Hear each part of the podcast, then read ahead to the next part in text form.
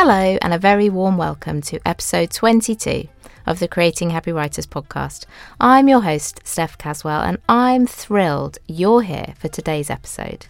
This podcast is for non fiction writers who are looking to write a book in their niche to showcase their expertise and take their business to the next level. If that's you, then hurrah, you're in the right place. Because nothing can elevate your brand, your business, or you like a book can. So if you're about to start your writing journey or you're already on it, you are so welcome in the Happy Writers community. Because writing can be lonely, it can be overwhelming, it can be downright bloody difficult. So this podcast is here to support you as much as you need as you embark on this exciting yet often mildly terrifying journey. So before you run away and hide, let's dive into today's episode all about your book idea. Are you wondering if your book idea is a good one? It's a common question from authors I work with because, as creators, we want to get it right, don't we? It's only natural. In this episode, you'll not only discover how to feel confident in your book idea, but you'll also hear a checklist you can use to give it the best chance of success. Get your notebooks ready, people. Often, when authors first contact me, they're seeking clarity. Almost all of them tell me they have an idea for a book, but they're just not sure if that idea is a good one. They've been thinking about it for a while and would like to write it, but that uncertainty is holding them back. Maybe you felt that too. It's common, so please, please don't feel alone in your thoughts and worries.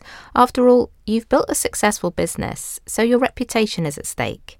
A book could raise your profile even more, so you want to get it right and I respect you for that.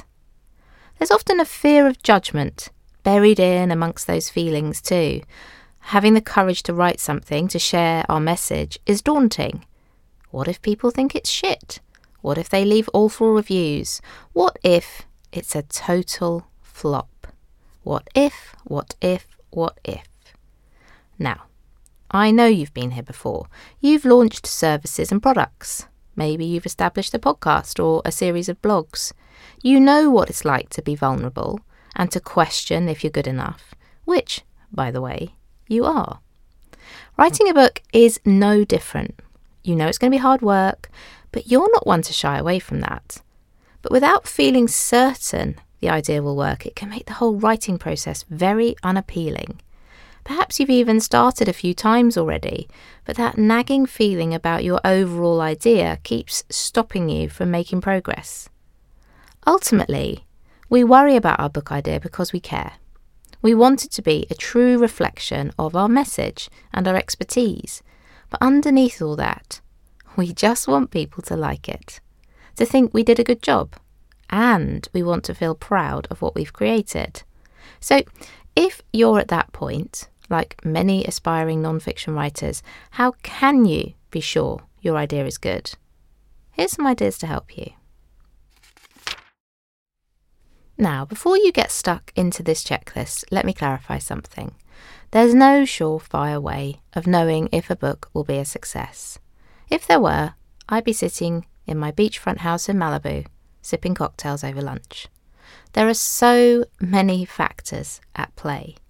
But there are things you can do to set yourself on the right path to success. It all starts with your book idea or concept. It's why non fiction publishers buy a concept rather than a completed manuscript.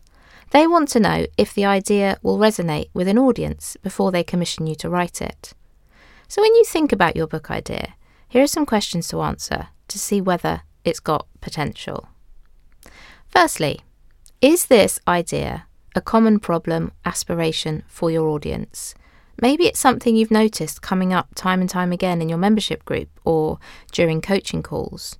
It's a really good idea at this point to start putting the feelers out, seeing what people are talking about in the community that you're in. Is it something that you feel like you're repeating yourself over and over again, and you feel actually, this is what happened to me when I wrote Keeping Bums in Seats?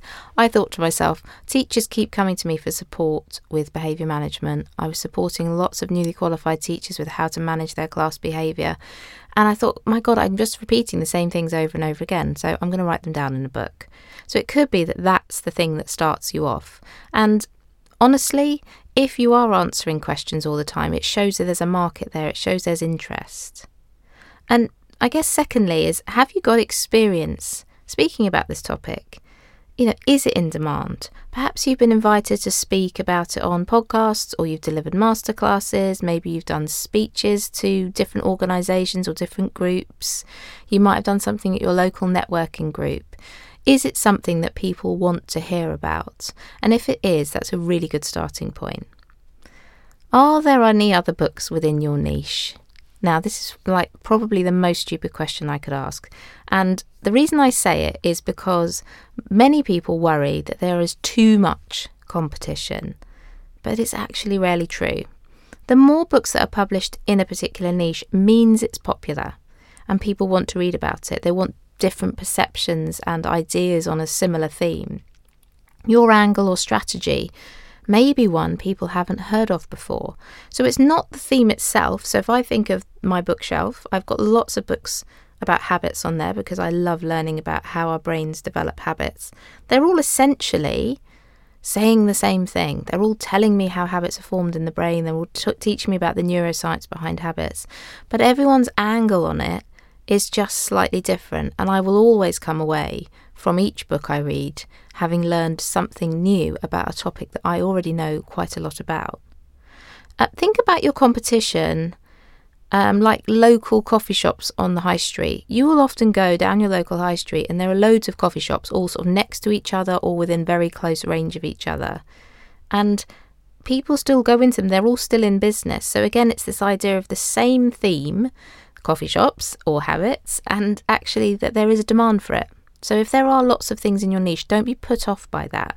Just realize that your angle, your strategy, you know, your framework that you've got is just another great way of exploring this topic. And speaking of topics, make sure it's a topic that you are passionate about. Writing a book is hard work. I can't emphasize this enough, and I think people underestimate how hard it is. You almost lose a part of your soul for a little while when you're writing a book because you're having to give so much of yourself to the process. And I'll never shy away from saying that because I think it's unfair to people who are starting out not to warn them about what it can be like. But you have to love your topic then to write about it. Never write a book because you think you should. You will hate every second of the process.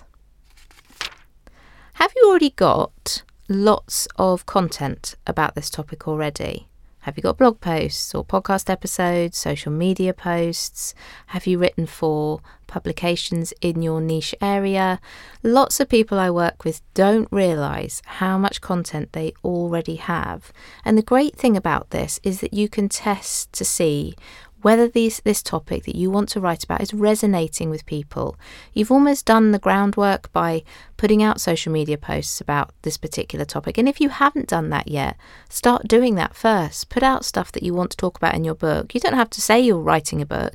Put things out there, see what the feedback is, see what people are saying, how is it received? Are people really sort of jumping on board and saying, oh, I'd love to know more about this? Or, you know, is it sparking conversation and debate? So do that if you haven't already. But also, if you've got podcast episodes, the great thing to do is look at which episodes have been the most popular, which ones have been downloaded the most.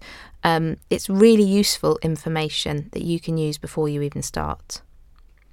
The next thing to think about is how do you feel when you think about writing this book?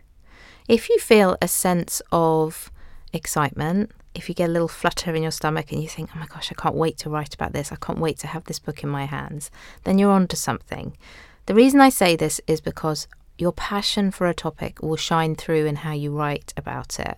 If you're not that asked about it and you're writing because someone said you should, it's really easy, even subconsciously, to let that filter out into the words you write into your tone of voice. If, however, you're writing because you love a subject, you're super passionate about it, you know it can help so many people, this will shine through in a positive way, and your reader will really get that vibe from reading your book. So if you know your audience, again, start, you know, don't think when you write a book you have to write in a very academic way, that you can't really show your true tone of voice. That is absolute bullshit. You can totally, totally show your tone of voice. And if you know your audience already love your passion for a subject, this is a great thing to pursue. This is an idea to go with. If you're feeling brave, speaking of your audience, the next thing to think about is ask your audience what they think. Now, some people get very nervous about telling people they're thinking of writing a book. They think people will judge them, or they worry that it's going to, you know, people are going to hold them to account. And if they don't write the book, then people are going to think they're absolute idiots. It's not the case at all. People have got enough shit going on in their lives without worrying about whether you're going to write a book or not. However, your most ardent supporters, your real fans, the people you interact with, are a great um, group of people to do that market research with. So if you know you've got some people, why not ask them? Ask them, I'm thinking of writing a book on this topic. What do you guys think? And I can imagine that if you've got some passionate followers, if you've got people on your email list that have, you know, get your newsletter, if you've got former clients that you've worked with, if you ask them that question, they will give you an honest answer. And that's what you want.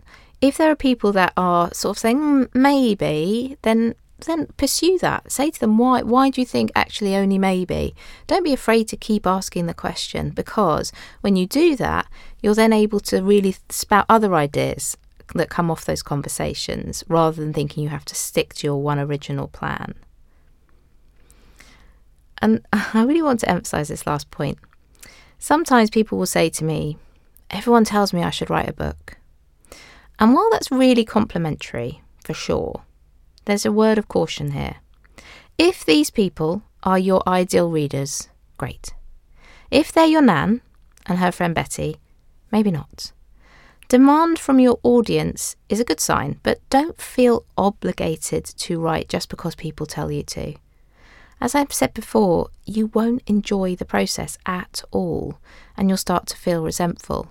There are other options that you can pursue, right? So if you don't want to write the book yourself, but you think actually the idea and the topic and your take on it is something that people want, you can get a ghostwriter to write it for you. So there's nothing to say you can't actually have a book out there on this topic. But if you don't feel strong, strongly enough about writing it yourself, the physical act of writing it, then ask someone else to. There's a simple solution there you have it. That was the kind of checklist of things that you need to consider when you're thinking about your book idea. And every author I've ever worked with has been where you are now. I have been where you are now, feeling uncertain and unsure. But I can categorically say all people's ideas that I've ever worked with have been brilliant. And as a result, they've produced brilliant books. Answering these questions will enable you to do the same because I know your book idea is a good one. Just go for it. I really hope you enjoyed today's episode on clarifying your book idea. You should now feel confident to write the best book you possibly can. And if it brought up problems with your initial plan, hopefully now you feel empowered to test the merits of a different idea instead. Remember, you can work with me one to one in my Power Hour sessions to go through your book idea and to test it out and to see if it's the right choice for you and your business.